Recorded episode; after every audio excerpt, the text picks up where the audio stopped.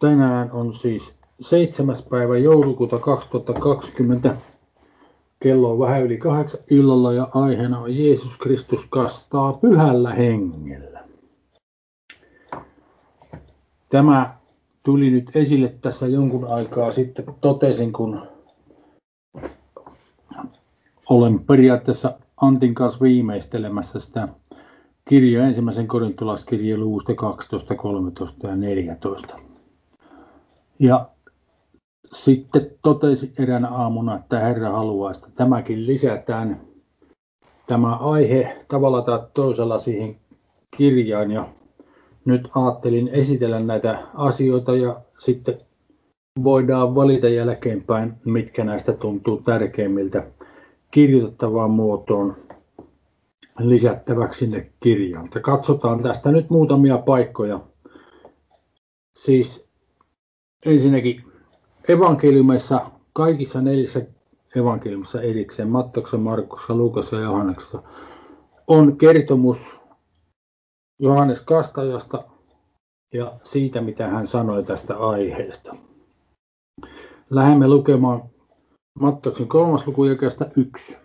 Niinä päivinä tuli Johannes Kaste ja saarnasi Juudean erämaassa ja sanoi, tehkää parannus, sillä taivasten valtakunta on tullut lähelle. Sillä hän on se, josta profeetta Esajas puhuu sanoen. Siis profeetta Esajas puhuu Johanneksesta. Huutavan ääni kuuluu erämaassa, valmistakaa Herralle tie, tehkää polut hänelle tasaisiksi.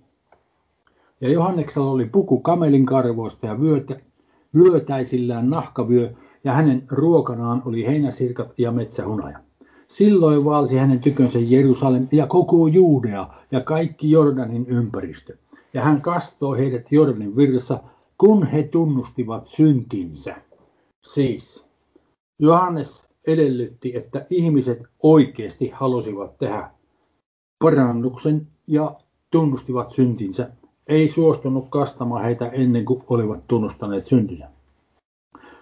Mutta nähdessään paljon fariseuksia ja saddukeiksia tulevan kasteelle hän sanoi heille, te kyykäärmetten sikiöt, kuka on neuvonut teitä pakenemaan tulevasta vihaa? Tehkää sen tähden parannuksen sovelijoita hedelmiä. Älkääkä luulko, että saata, älkääkä luulko saattavanne sanoa mielessänne, onhan meillä isänä Abraham, sillä minä sanon teille, että Jumala voi näistä kivistä herättää lapsia Abrahamille. Jo on kirves pantu puitten juurelle, jokainen puu, joka ei tee hyvää hedelmää, siis hakataan pois ja heitetään tuleen. Ja 11. Johannes sanoi, minä kastan teidät vedellä parannukseen, mutta se, joka minun jäljessäni tulee, on minua väkevämpi, jonka kenkiäkään minä en ole kelvollinen kantamaan. Hän kastaa teidät pyhällä hengellä ja tulella. Tämä ensimmäinen kastan on presens, tarkoittaa, että tällä hetkellä minä tätä teen tällä tavalla – ja kun sanotaan vedellä, niin siellä on kreikan kielellä prepositio en, joka vastaa englanninkielen prepositiota in. Ja sitten sijamuoto on datiivi. Ja sanatarkasti suomeksi käännettynä pitäisi sanoa, minä kastan teidät vedessä. Koska tämä verbi kastaa on sellainen sana, joka myös tarkoittaa upottamista johonkin nesteeseen. Ja tässä sitten sanotaan en plus datiivi tarkoittaa suomeksi vedessä. Minä upotan teidät veteen. Ja tämä tehdään siis parannuksen tekemisen vuoksi. Mutta se, joka minun jäljessäni tulee, siis Jeesus Kristus, on minua väkevämpi, jonka kenkiäkään minä en ole kelvollinen kantamaan tai ottamaan pois, nostamaan, siirtämään sivuun. Hän kastaa, ja tämä on futurissa, joka ilmaisee, että tapahtuu tulevaisuudessa. Hän tulee kastamaan teidät pyhällä hengellä. Ja taas en plus datiivi, eli pyhässä hengessä. Ja tulessa. Nämä on ne elementit, millä Jeesus Kristus tuli kastamaan. On siis elementin muutoksesta kysymys siinä.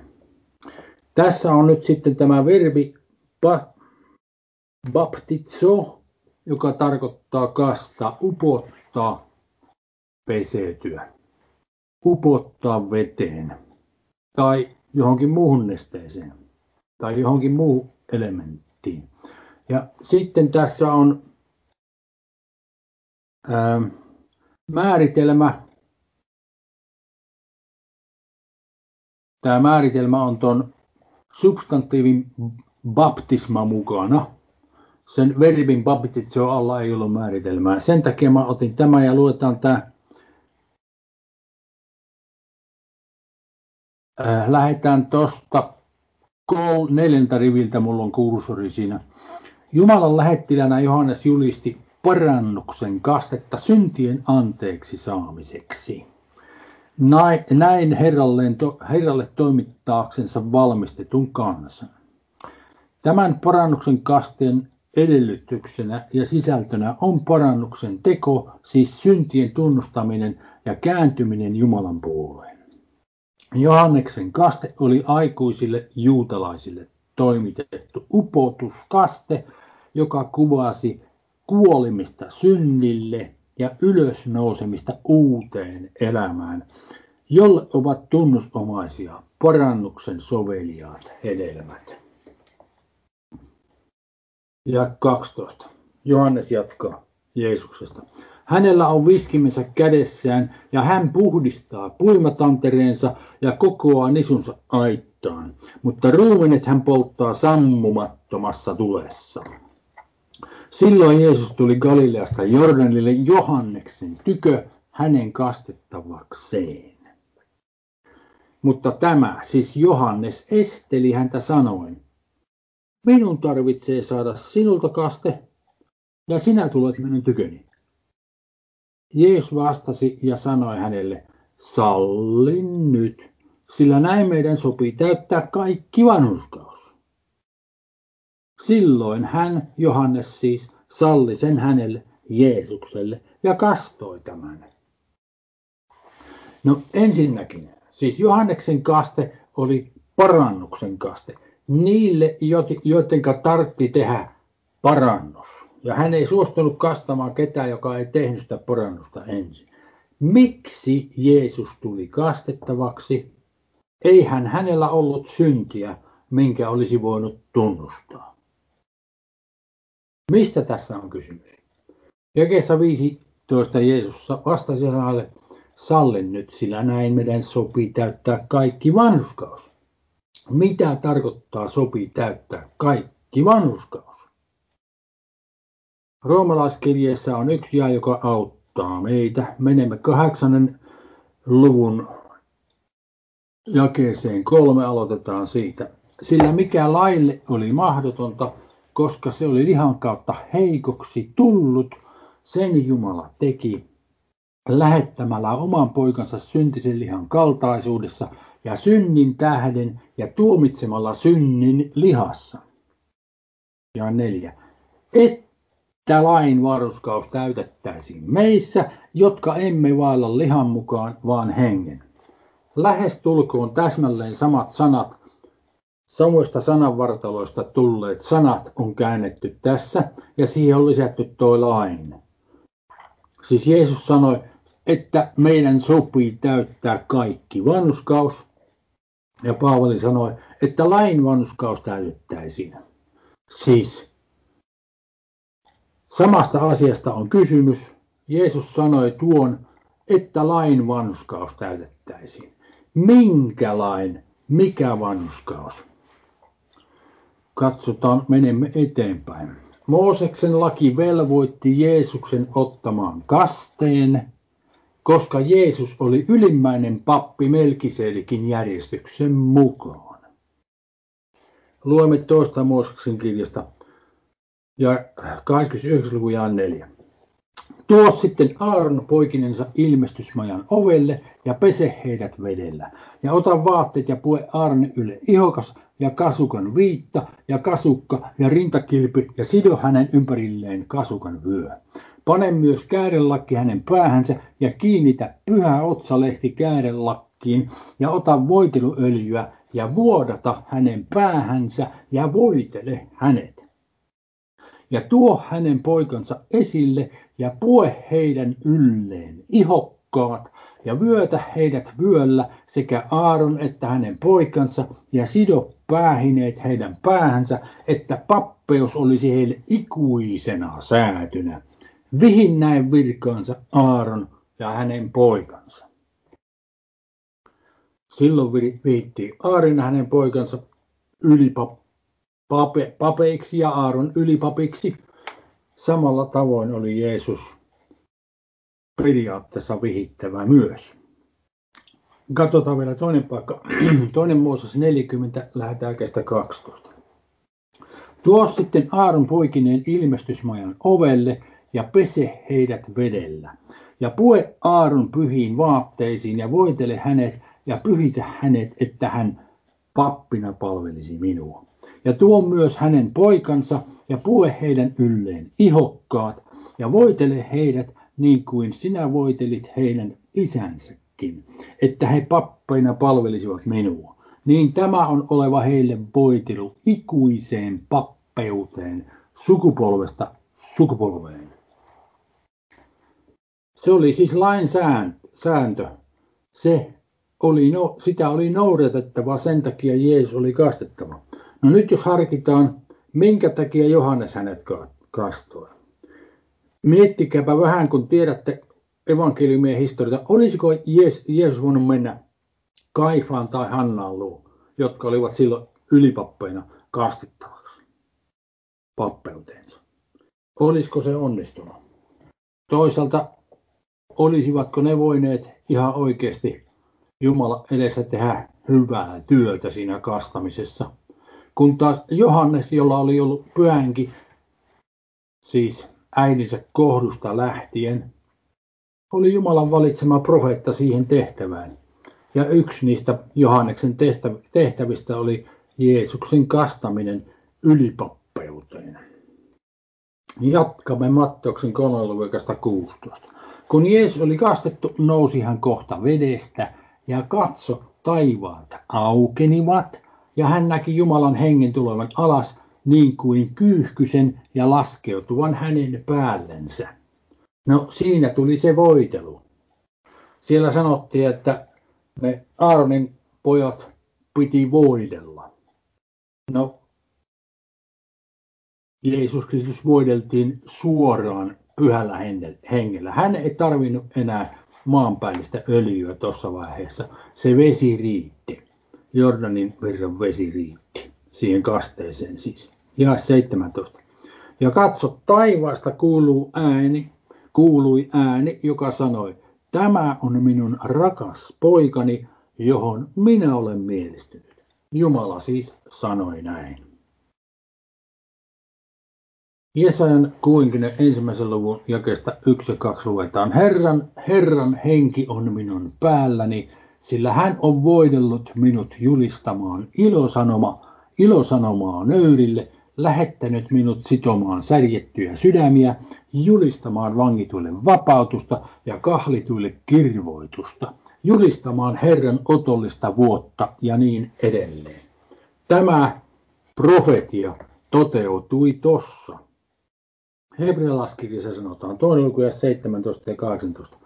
Sen tähden piti hänen, siis Jeesuksen Kristuksen, kaikessa tuleman veljensä kaltaiseksi, että hänestä tulisi laupias ja uskollinen ylimmäinen pappi tehtävissään Jumalan edessä sovittaakseen kansan synnit. Sillä sen tähden, että hän itse on kärsinyt ja ollut kiusattu, voi hän kiusattuja auttaa. Sitten luetaan vielä seitsemännestä luvusta, lähetään jakeesta 11. Jos siis täydellisyys olisi saavutettu leeviläisen pappeuden kautta, siis Aaronin ja hänen poikiensa pappeuden kautta, sillä tähän on kansalaissa sidottu. Miksi sitten oli tarpeen, että nousi toinen pappi Melkisedekin järjestyksen mukaan, eikä tullut nimitetyksi Aaronin järjestyksen mukaan? Ja 12 sillä pappeuden muuttuessa tapahtuu välttämättä myös lain muutos. Aaronin järjestys meni Mooseksen lain mukaan. Ja tämä Melkisedekin järjestys menee Jeesuksen Kristuksen. Siis elämän hengen lain mukaan Jeesuksessa Kristuksessa. Se on se lainmuutos, mikä tapahtuu. Ja 13. Sillä se, josta tämä sanotaan, oli toista sukukunta, siis Jeesus, oli toista sukukuntaa, josta ei kukaan ole alttaritonta toi, hoitanut. Ei siis kukaan ollut pappina aikaisemmin. Ja 14. Onhan tunnettu, että meidän Herramme on noussut Juudasta, jonka sukukunnan pappeudosta Mooses ei ole mitään puhunut. Siis Jaakobilla oli 12 poikaa, yksi niistä oli Juuda ja toinen niistä oli Leevi. Ja Leevin perillisistä tuli alun pitäen Mooseksen lain mukaan pappeja, mutta Jeesuksesta tuli, vaikka hän oli Juudan sukukunnasta, niin Melkisedekin järjestyksen mukaan pappi. Ja 15. Ja tämä käy vielä paljon selvemmäksi, kun nousee toinen pappi, Melkisedekin kaltainen, siis tämäkin oli pappi. Melkisedek oli se mies, jolle Abraham toimitti kymmenyksensä kun oli voittanut sodissa, kun oli käynyt pelastamassa Lootin perheineen.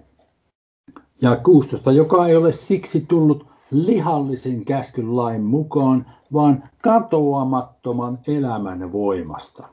Siis Jeesus Kristus tuli katoamattoman elämän voimasta, määrättiin papiksi, kun taas Aaronin pojat, niin Mooseksen lain mukaan perivät sen isältänsä. Ja 17. Sillä hänessä, hänestä todistetaan, sinä olet pappi ihan kaikkisti Melkisedekin järjestyksen mukaan. Ja se on psalmissa 110 ja 4. Täten kyllä entinen säädös kumotaan, koska se on voimaton ja hyödytön.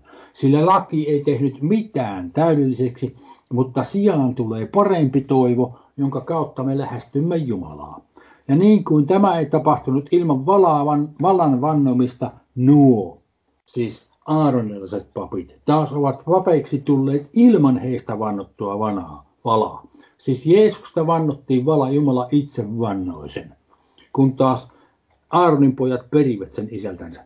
Mutta tämä hänestä vannotulla valalla, siis Jeesus Kristus, sen asettamana, joka hänelle sanoi, Herra on vannonut eikä ole katuva, sinä olet pappi iankaikkisesti edelleen psalmista 110 ja 4. Ja 22. Niin on myös se liitto parempi, jonka takaajaksi Jeesus on tullut, se uusi liitto. Ja noita toisia pappeja on tullut useampia, koska kuolema ei sallinut heidän pysyä. Mutta tällä on katoamaton, pitäisi olla muuttumaton. Kreikan kielinen sana, joka absoluuttisesti varmasti tarkoittaa muuttumaton pappeus. Siis se ei enää, siis Jeesuksen Kristuksen pappeus ei muutu enää ikinä. Hän pysyy ylipappina koko loppuiankaikkisuuden. Mutta tällä on katoamaton, muuttumaton pappeus sen tähden, että hän pysyy iankaikkisti, jonka tähden hän myös voi täydellisesti pelastaa ne, jotka hänen kauttaan Jumalan tykö tulevat, koska hän aina elää rukoillakseen heidän puolestansa. Sen kaltainen ylimmäinen pappi meille sopikin, pyhä, viaton, tahraton, syntisistä erotettu ja taivaita korkeammaksi tullut. Ja 27. Jonka ei joka päivä ole tarvis niin kuin ylimmäisten pappien ensiksi uhrata omien syntiensä edestä ja sitten kansan. Sillä tämän hän teki kerta kaikkiaan tai itse asiassa yhdellä kertaa uhratessaan itsensä. Yhdellä ainoalla uhrilla hän toteutti tätä iankaikkiseksi elämäksi, iankaikkisesti tämän uhrin. Ja kaskaisen, sillä laki asettaa ylimmäisiksi papeiksi ihmisiä, jotka ovat heikkoja, mutta valan sana, joka on myöhäisempi, siis se psalmissa tullut Jumalan valan sana, on myöhäisempi kuin laki, asettaa pojan iankaikkisesti täydelliseksi tulleen. Siis sen takia Jeesus kastettiin, koska hän oli ylimmäinen pappi. Roomalaiskirjassa kerrotaan, että me olemme kasteen kautta kuolleet Kristuksen kanssa, kun hän kuoli. Ja meidät on herätetty ylös kuolleista Jeesuksen Kristuksen ylösnousemisessa. Sen takia me emme varsinaisesti ikinä enää koe ylösnousemusta. Meidät vaan herätetään kuolleista, jos me satumme kuolemaan tässä välissä. Ja kun Jeesus kastettiin vedessä Johanneksen toimesta, niin meitä ei välttämättä tarvitse vedessä kastaa enää sen koomin, koska hän itse kastaa meidät pyhällä hengellä. Markus ensimmäinen luku lähetäkästä seitsemän. Ja hän, Johannes saarnasi sanoen, minun jälkeeni tulee minua väkevämpi, jonka kengän paulaa minä en ole kelvollinen ma- maahan kumartuneena päästämään. Minä kastan, tämä on ensimmäisessä auristissa, joka tarkoittaa jo päättynyttä tekemistä menneisyydessä. Minä kastoin teidät vedellä, eli vedessä. En plus datiivi. Mutta hän kastaa, tämä on futuurissa, teidät pyhällä hengellä en plus datiivi, eli pyhässä hengessä. Eli Jeesus Kristus upottaa teidät pyhään henkeen. Jos ajatellaan sitä vesikastetta, kun ihminen upotetaan sinne veteen, niin se on ihan kokonaan siellä veden alla. Sitten se täytyy nostaa sieltä pois, koska se ei sitä vettä voi hengittää. No meidät on periaatteessa upotettu ilmaan. Ilma on meidän ympärillämme joka puolella. Yhden ilmakehän paine vallitsee meidän ympärillemme maapallon vetovoiman takia. Jos ei sitä painetta olisi ympärillä, niin meidän elimistömme räjähtäisi. Jos meidän elimistömme viitäisi ulkoavaruuteen, se räjähtää siellä sen sisällä olevan yhden ilmakehän paineen takia. Mutta se elementti, johon meidät on kastettu, kun Jeesus Kristus meidät kastaa, on ikään kuin se ilma meidän ympärillämme. Me olemme ihan kokonaan upotetut siihen pyhähenkeen. Se on joka paikassa, missä me olemme. Se ei ikinä lähde pois. Se on samalla tavalla kuin maapallon päällä, missä tahansa me olemme, niin ilma ympäröi meitä. Ja nyt sitten tämän pyhängen suhteen me voimme toimia saman tyylisesti, kun ilmaa me hengitämme niin sitten täällä käytetään raamatussa ilmaisua pyhänkeä, me juomme. Sitä on meidän ympärillämme ja me juomme sitä. Kohta palataan siihen, millä tavalla se tapahtuu. Luukas kolmas luku lähetään 15.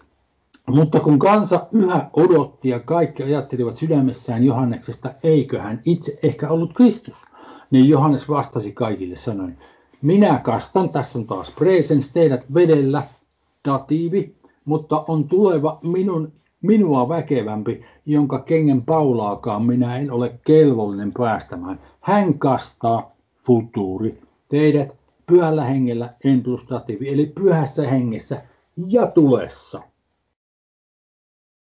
Sitten mennään Johanneksen ensimmäisen luvun kertomukseen. Lähetään 19. Ja tämä on Johanneksen todistus, kun juutalaiset lähettivät hänen luoksensa Jerusalemista pappeja ja leiviläisiä kysymään häneltä, kuka sinä olet? Ja hän tunnusti eikä kieltänyt, ja hän tunnusti, minä en ole Kristus. Ja he kysyivät häneltä, mikä sitten olet?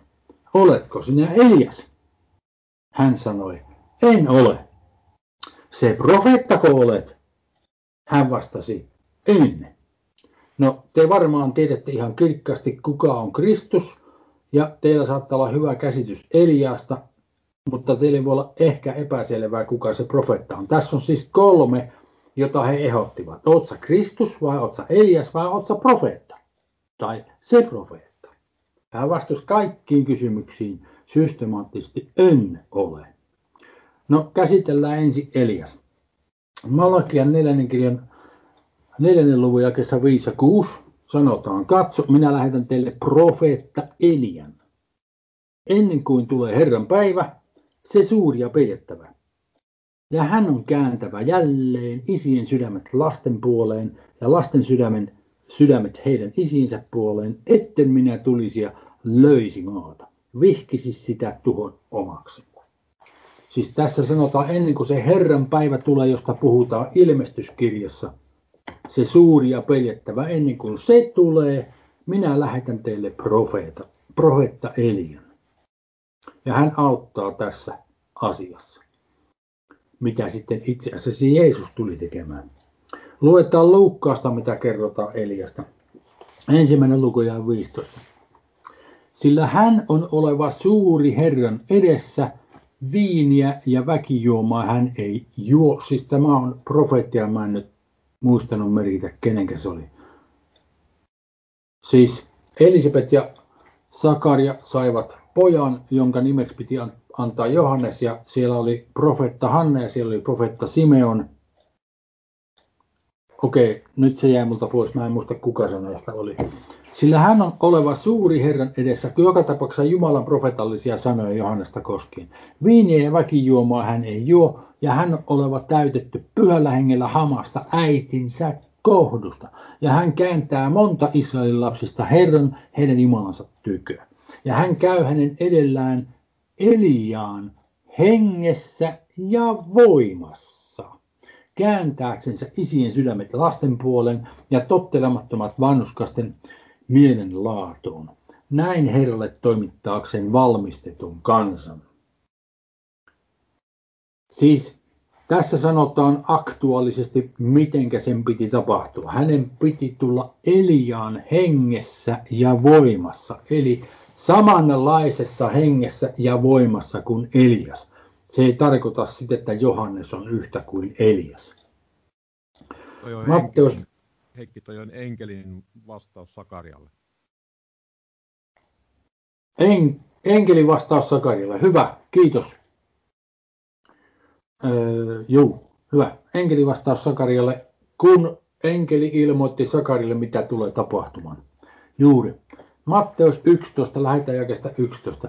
Totisti minä sanon teille, ei ole vaimoista syntyneiden joukossa, joukosta noussut suurempaa kuin Johannes Kastaja, mutta vähäisin taivasten valtakunnassa on suurempi kuin hän. Siis suurempi kuin Johannes Kastaja. Vähäisin taivasten valtakunnassa. Se johtuu nimittäin siitä, että se henki, jolla meidät kastetaan, kun Jeesus Kristus meidät kastaa pyhällä hengellä, on suurempi kuin se henki, mikä Johannes Kastajalla oli. Siitä on kysymys. Vähäisin, joka pääsee sinne Jumalan valtakuntaan, on suurempi kuin Johannes Kastaja. Ja 12. Mutta Johannes Kastajan päivistä tähän asti hyökätään taivasten valtakuntaa vastaan ja hyökkäjät temppaavat se itselleen.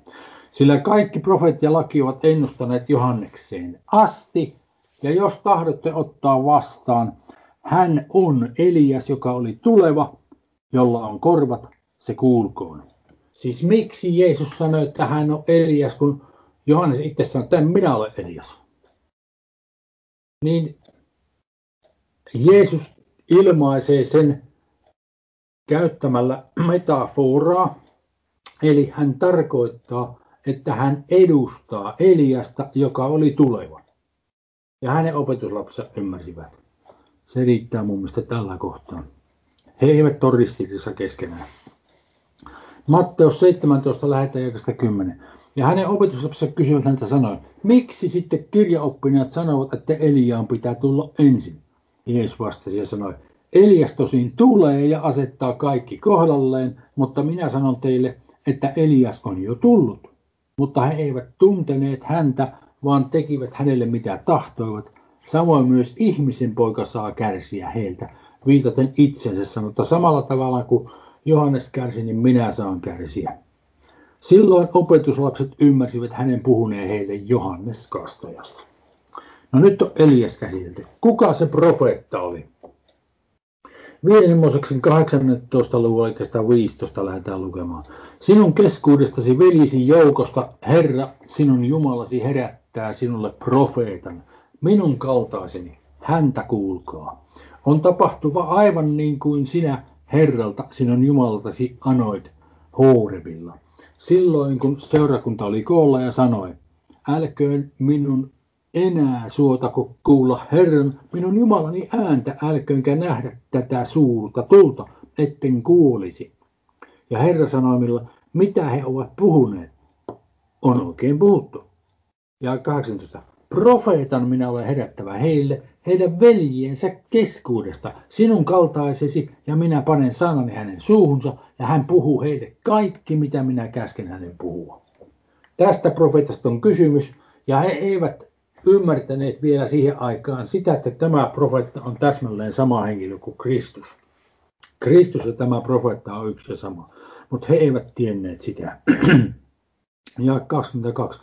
Niin he sanoivat hänelle, kuka olet, että voisimme antaa vastauksen. Tässä nyt jatkuu, jatkuu toi Matteuksen paikka. Niin sanoit hänelle, kuka olet, että voisimme antaa vastauksen niille, jotka meidät lähettivät. Mitä sanot itsesi? Ja nyt jotakin on pielessä tässä. Ei kun tämä on Johanneksen evankeliumissa. Tämä on viimeinen paikka Johanneksen evankeliumissa. Johanneksen evankeliumi jatkuu tässä. Hän sanoi, minä olen huutavan ääri erämaassa, tehkää tie tasaiseksi Herralle, niin kuin profeetta Esajas on sanonut. Se on lainattu jäsenkirjan 40 kolme. Ja lähetetyt olivat fariseuksia. Ja, kes- ja he kysyivät häntä ja sanoivat hänelle, miksi sitten kastat, jos et ole Kristus, etkä Elias, etkä se profeetta. Johannes vastasi heille sanoen, minä kastan taas tällä hetkellä presens vedellä, vede, mutta teidän keskellänne seisoo hän, jota te ette tunne. Hän on se, joka tulee minun jälkeeni ja jonka kengän paulaa minä en ole arvollinen päästämään. Tämä tapahtui Petaniassa Jordanin tuolla puolella, jossa Johannes oli kastamassa. Seuraavana päivänä hän näki Jeesuksen tulevan tykönsä ja sanoi, katso Jumalan karitsa, joka ottaa pois maailman synnin. Tämä on se, josta minä sanoin. Minun jälkeeni tulee mies, joka on ollut minun edelläni, sillä hän on ollut ennen, minä, ennen kuin minä. Ja minä en tuntenut häntä, mutta sitä varten, että hän tulisi julki Israelille, minä olen tullut vedellä kastamaan. Siis kun Johannes sanoi, että hän on ollut enemmän ennen kuin minä, niin se tarkoittaa sitä, että ensimmäinen profetia Jeesuksesta tuli ensimmäisen Moskin kirjan 3.15. Ja ensimmäinen profetia ymmärtääkseni Johanneksesta tuli Malakian kirjan 4.5.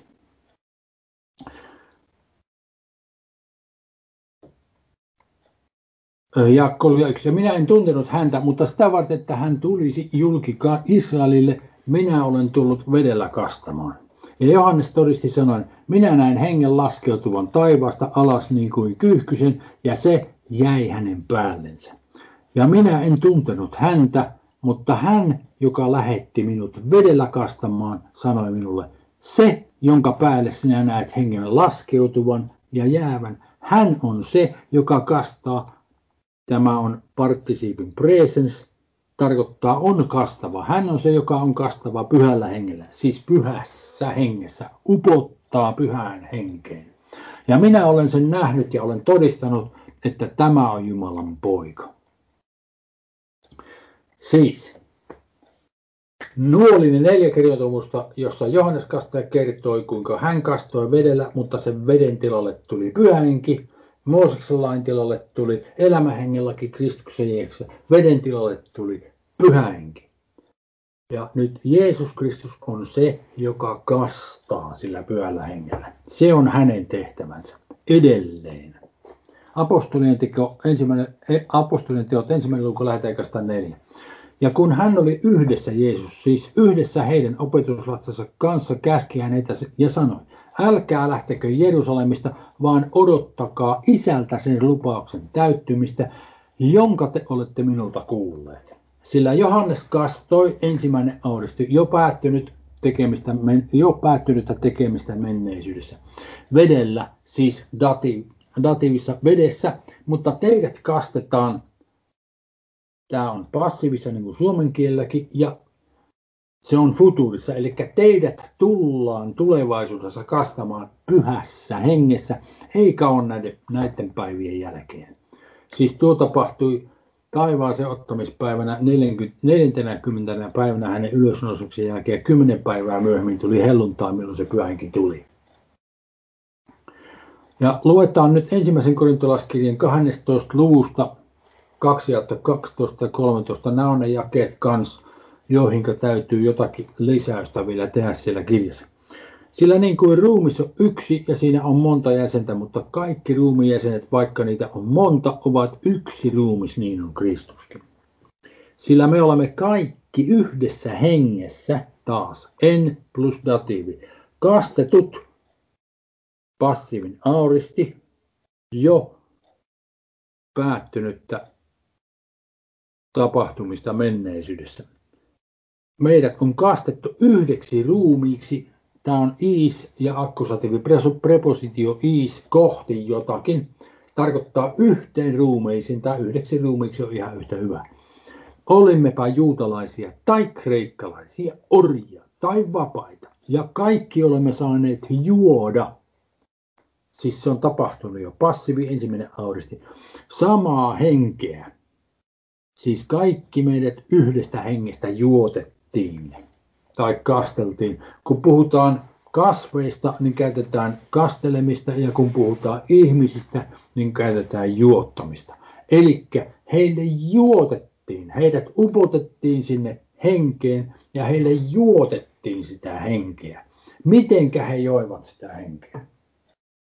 Yksi kaikkein eniten varteen otettava keino on kielellä puhuminen.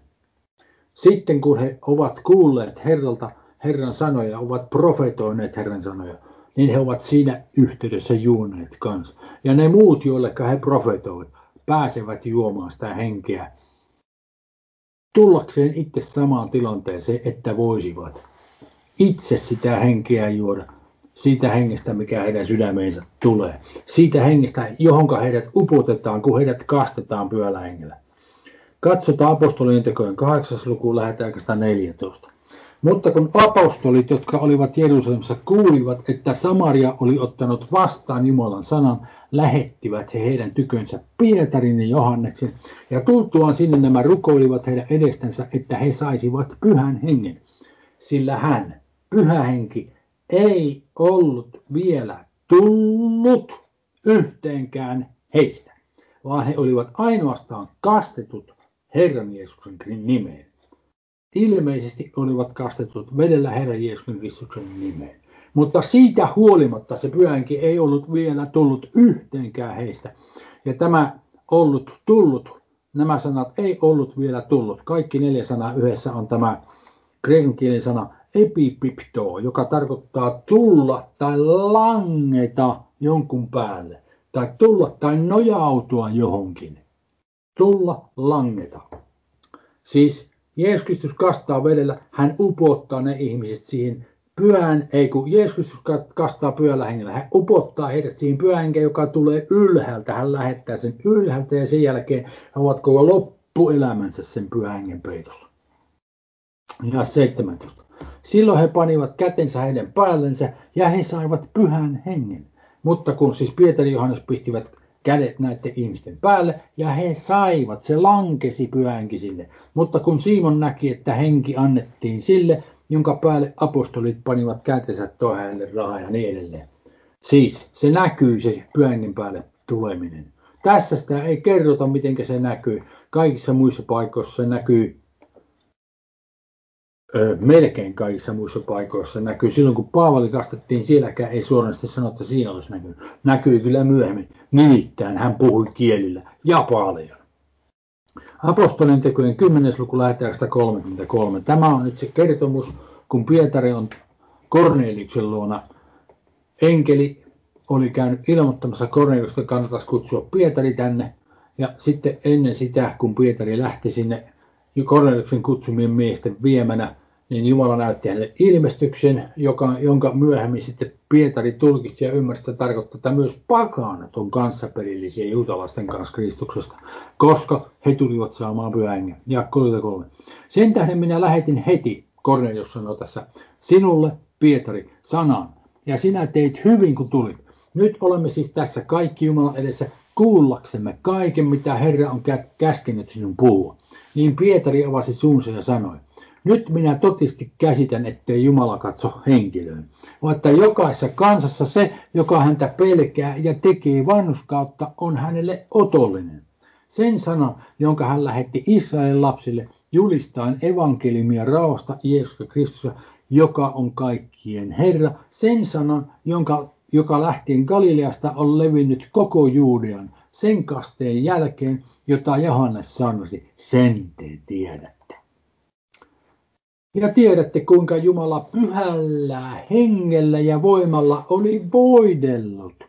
Niin kuin hänet voideltiin, niin hänet voideltiin sillä pyhällä hengellä. Siinä ei tarvittu enää oliviöljyä eikä mitään muutakaan maanpäällistä voidetta. Kuinka Jumala teidät pyhällä hengellä voimalla oli voidellut Jeesuksen nasaritilaisen. Hänet, joka vaelsi ympäri ja teki hyvää ja paransi kaikki perkeleen valtaan joutuneet, sillä Jumala oli hänen kanssansa.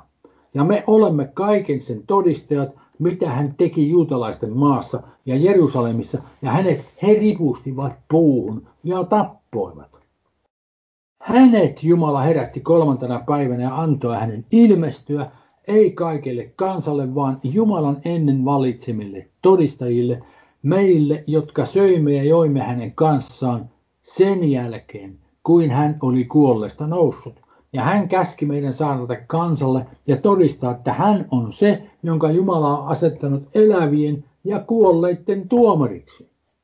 Hänestä kaikki profeetat todistavat, että jokainen, joka uskoo häneen, saa synnit anteeksi hänen nimensä kautta. Kun Pietari vielä näitä puhui, tuli pyhä henki kaikkien päälle, taas sama sana epipipto, lankesi pyhä henki kaikkien päälle ja mennyt jo toteutunutta toimintaa menneydessä toinen auristi. Ja tämä oli taas epi- ja akkosatiivi, tarkoittaa sitten, tulee sen epipyptoverbin mukana. Tarkoittaa, että se tuli heidän päällensä, jotka puheen kuulivat. Se pyhänki tuli, kun he kuulivat tämän puheen. Ja viimeinen asia, jonka Pietari kerkesi sanoa heille ennen kuin se pyhänki tuli, ja kun ennen kuin he alkoi puhumaan kieliä ylistämään Jumalaa, oli, että jokainen, joka uskoo häneen, Jeesuksen Kristukseen, saa synnit anteeksi hänen nimensä kautta. Siis kaikki nämä elementit, mitä tarvitaan uudesti syntymiseen, on täällä myös mainittu. Siis Jumala herätti Jeesuksen kuolesta, se täytyy uskoa. Jeesus täytyy tunnustaa Herraksi, sen he tunnustivat, ja he puhuivat kielillä. Mutta että se viimeinen pisara, mitä, mihinkä asti heidän tartti kuulla, oli, että he saavat syntinsä anteeksi. Eli kun johdetaan ihmisiä uudesti syntymiseen, kasteeseen pyhässä hengessä, jota me emme itse toteuta, vaan Herramme Jeesus Kristus toteuttaa. Meillä on etuoikeus kertoa ne sanat, jotka johtavat siihen ihan samalla tavalla kuin Pietarikin. Meillä on etuoikeus puhua sitä asiaa, että ihmiset syntyisivät uudesti saisivat sen pyhähengen, se pyhähenke lankeisi heidän päällensä, että he tulisivat upotetuksi ihan kokonaan siihen pyhähenkeen, että he ryhtyisivät juomaan sitä pyhähenkeä, eli he puhuisivat kielellä, ylistäisivät Jumalaa ja profetoisivat. Ja 45. Ja kaikki ne uskovat uskovaiset, jotka olivat ympärileikatut ja olivat tulleet Pietarin mukana, hämmästyivät sitä, että pyhän hengen lahja vuodatettiin pakanoihinkin. Siis pyhä henki, joka on lahja, se vuodatettiin, se lankesi heidän päällänsä. Sillä heidät kastettiin, vuodatettiin pakanoihinkin. Sillä he kuulivat heidän puhun kielellä ylistävän Jumalaa. Silloin Pietari vastasi, ei kakiti, kukaan voi kieltää kastamasta vedellä näitä, jotka ovat saaneet pyhänen niin kuin mekin. No sitten vielä piti vedellä kastaa Pietarin mielestä. Ihan hyvä. Apostolien teot 19. luku ja 1. Kun Apollos oli Korintossa, tuli Paavali kuljettua läpi ylämaakuntien Efeson ja tapasi siellä muutamia opetuslapsia. Hän sanoi heille, saitteko pyhän hengen silloin, kun te tulitte uskoon? Niin he sanoivat, emme ole edes kuulleet, pyhä henkeä olemassakaan. Hetkinen, mistä on kysymys? Nämä oli opetuslapsia, eivätkä olleet kuulleet, että pyhä henkeä on olemassakaan. Ei oikein sovi yhteen. He uskovat Jumala, he tiesivät Jumala on pyhä ja he tiesivät Jumala on henki. No mitä sitten sanoo, tarkoittaa, kun hän sanoo, että ei, me emme tiedä, että on pyhä henkeä olemassakaan. Se tarkoittaa sitä, että he eivät tienneet, että oli semmoinen pyhä henki olemassa, jonka voi saada. Kun Paavali kysyi, saitteko pyhä hengen? Niin periaatteessa vastasi, emme ole edes kuulleet, että on semmoinen pyhä henki olemassa, jonka voi saada. Ja kolme. Ja hän sanoi, millä kasteella te sitten olette kastetut? He vastasivat, Johanneksen kasteella.